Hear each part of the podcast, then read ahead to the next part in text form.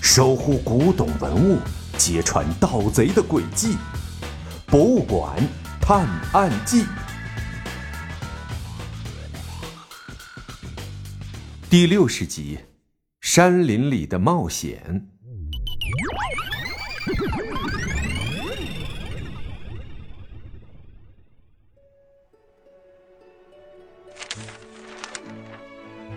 小盲道翻开寻龙诀的那本小册子，只见上面写着一行大字：“鸡首鸡刚，藏地发光，龙湖北路林中范府，静待君顾。”这几行字说的是什么意思啊？小小闲凑到小盲道身边看了一眼那几行字，感觉似懂非懂。这就是秃子头上的虱子，显而易见，这你都看不出来，真是呆头呆脑啊！小盲的咳嗽两声，一脸坏笑的看着小小贤，一点都不好玩，学人家说话，你这就叫鹦鹉学舌，食人牙慧。哼！小小贤没想到报复来的这么快。刚对了小盲的两句，这么快就被对回来了。我这是要告诉你，不要因为一点别人不知道的就骄傲自满，总有你不知道的事。小盲的一把把小小贤搂在胳膊下面，用教育的口气说道：“哎呦，放开我！我知道了还不行吗？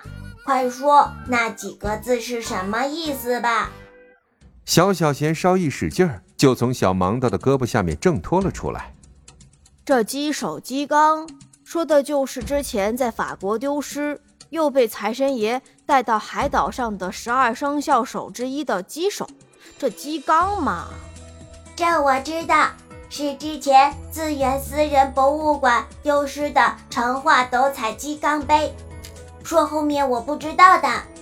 小小贤着急的打断小盲道的话。嗨别着急嘛，藏地发光，是说藏他们的地方会发光，还是说那个地方的名字叫发光呢？小盲道拖着下巴做思考状。你问我，我去问谁？小小贤两手一摊，好像在说：“我还等着你说答案呢，你反倒问我。”难道说他们被藏在奥林匹斯山？小盲道打了个响指，有点恍然大悟的感觉。为什么是奥林匹斯山呢？小小贤还是没想到原因。你之前不是说什么语言都懂吗？奥林匹斯在希腊语里是什么意思啊？小盲的反问小小贤。哦，是发光的意思。奥林匹斯山在希腊神话中相当于天堂。是众神们居住的地方，嗯，倒是和国宝的地位相配。小小贤经小盲道这么一提醒，瞬间就明白了。龙虎，指的是道教四大名山之一的龙虎山。给咱们这个信息的人，就在龙虎山北面，林子中的范府等着咱们呢。看来，咱们得去会一会这位朋友了。小盲的合上册子。眼神里充满了期待。你们俩需要我派警员帮助你们吗？刑侦队的张队长在边上看他们，终于有了结论，赶忙询问他们俩：“不用了，张队，谢谢您。有需要的话，我们再跟您联系。”小盲的谢绝了张队的好意。啊，那行，我就率队把这些犯罪嫌疑人和赃物都带回警局了。你们先跟我回一趟局里做个笔录，然后再去忙你们自己的事儿吧。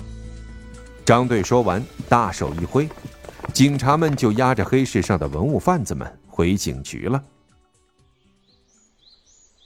大婶，您知道范府在什么地方吗？小盲道和小小贤在三星堆处理完事情之后，马不停蹄的赶到了龙虎山，在山里一路打听范府的位置，在别人的指引下来到了深山中。拐过前面的弯儿。就能看见一条小路，顺着小路走上两个小时就到了。正在路边砍竹子的大婶儿看了几眼小盲道，然后才把路线告诉了他。小盲道和小小贤谢过大婶之后，没走几步就踏上了那条小路。这条山林里的小路越走越感觉阴森森的，还让人感到了一股冷气。小心！小小贤突然一把拽住小盲道，然后就见到地上突突突的冒出来很多竹竿，正好把他们里三圈外三圈的给围住。可恶，居然有机关！小盲道没想到这儿会突然出现这些竹竿，只好拉着小小贤慢慢的在竹竿的缝隙中穿过去。可是刚要走出去时，哗的又从地上斜着伸出来许多尖尖的竹竿，差点扎到他们。看来路线不对，出不去，换一个方向。小盲道带着小小贤在竹竿里转了一大圈，四面八方。都被尖竹竿给堵住了。难道这是个死路？小盲道有些气愤了，居然一条路都不对。不是死路呀。小小贤淡定的说：“你知道路线？”小盲道看小小贤的表现，突然看到了希望。当然啦，这和之前财神爷海岛上那个树阵一模一样，是奇门遁甲术。你教我的呀，小小贤在屏幕上显示出上次通过树阵时记录的路线。啊，你怎么不早说呀？害我绕这么半天。你也没问我呀。小小贤一摊手，一脸无辜的样子。哎呀，败给你了，快走吧。小盲道和小小贤找到方法之后，顺着路线很快就走出了竹竿镇。他们又沿着小路走了一个多小时，躲避了几次滚石和野兽的攻击，终于拐过一个弯后，就看到了一个白墙灰砖府邸，在不远处。